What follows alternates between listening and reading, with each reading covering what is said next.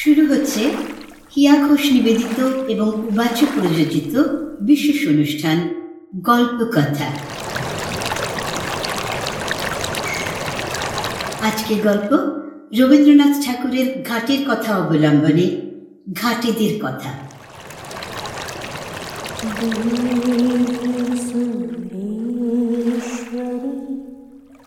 ভাগা त्रिभुवरतारिणी तरलतरङ्गी शङ्करी विहारिणे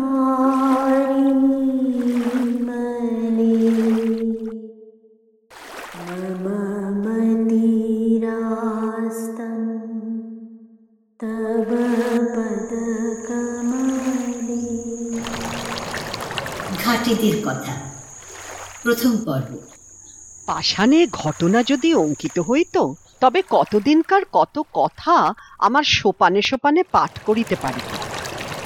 পুরাতন কথা যদি শুনিতে চাও, তবে আমার এই ধাপে বৈশ মনোযোগ দিয়া জলকল্লোলে কান পাতিয়া থাকো।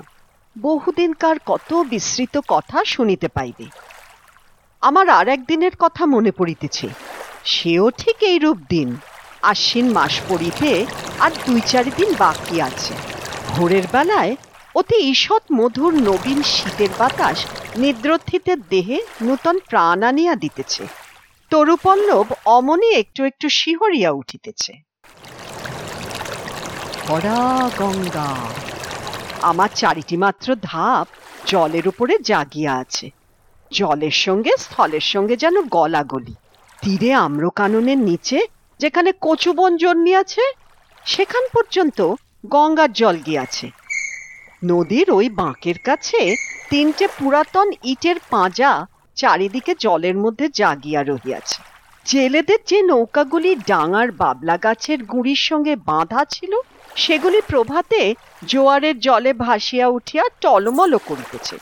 দুরন্ত যৌবন জোয়ারের জল রঙ্গ করিয়া তাহাদের দুই পাশে ছলছল আঘাত করিতেছে।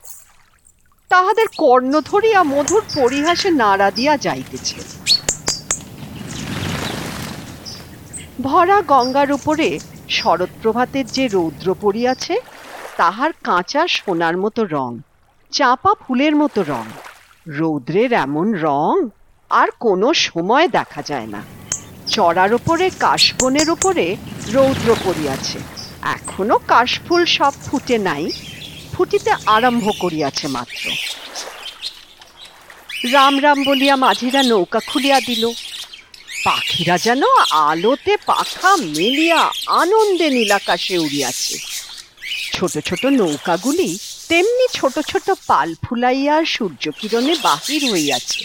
তাহাদের পাখি বলিয়া মনে হয়, তাহারা রাজহাঁসের মতো জলে ভাসিতেছে। কিন্তু আনন্দে পাখা দুটি আকাশে ছড়াইয়া দিয়াছে।